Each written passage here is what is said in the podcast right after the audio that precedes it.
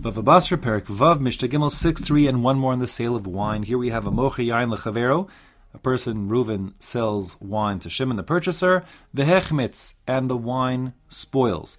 Hechmitz means it turns to chometz, which is vinegar. That's what happens with the wine. Now, nowadays, spoiled wine is garbage. In the time of the Mishnah, spoiled wine was called vinegar. Even today, you can make vinegar out of, out of wine also.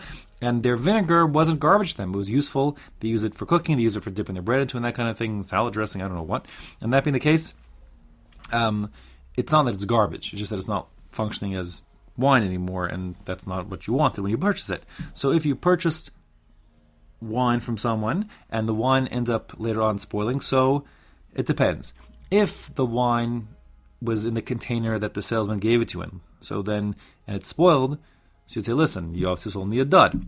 But if the purchaser decanted from the seller's wine, you know, barrel into his private jugs and takes them home, so then the seller can say, well, my wine was okay. It's that the, your jugs obviously were not great. You had something that were dirty. You already left them exposed, or who knows what, and that's why it's spoiled and spilled. Excuse me, spilled. And that being the case, enochayev b'achriusav, there's no obligation on the seller to replace the wine because he can claim it wasn't his fault.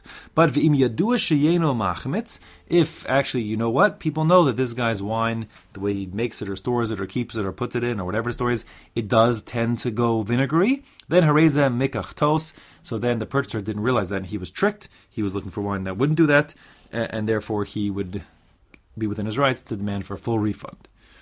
Vim amrlo. Now, if the seller says yain muvusam ani mochelach, the seller says, "I'm giving you yain muvusam." Now, yain muvusam um, literally means spiced wine, um, and either it means indeed just that, it means that it was spices were added, um, or if it means just maybe, it's like high quality wine and, it, and it's like an idiomatic muvusam, like it's it's a you know extra great wine. Um, so the point is chayav lahamidlo, there's a reasonable expectation that the purchaser could say, listen, this wine, since it's high quality, long lasting wine, should last ad ha'atzeres, at least until atzeres, which means the holiday of Shavuos, which is the beginning of the summer. Meaning it was the normal case was you would harvest your grapes um, called Sukkot time, and then you know press them into wine right away, and then it should last throughout the winter. In the heat of the summer, um, wine is going to tend to spoil, but the point is at least it should last until Atzeres, I'll call it the beginning of the summer.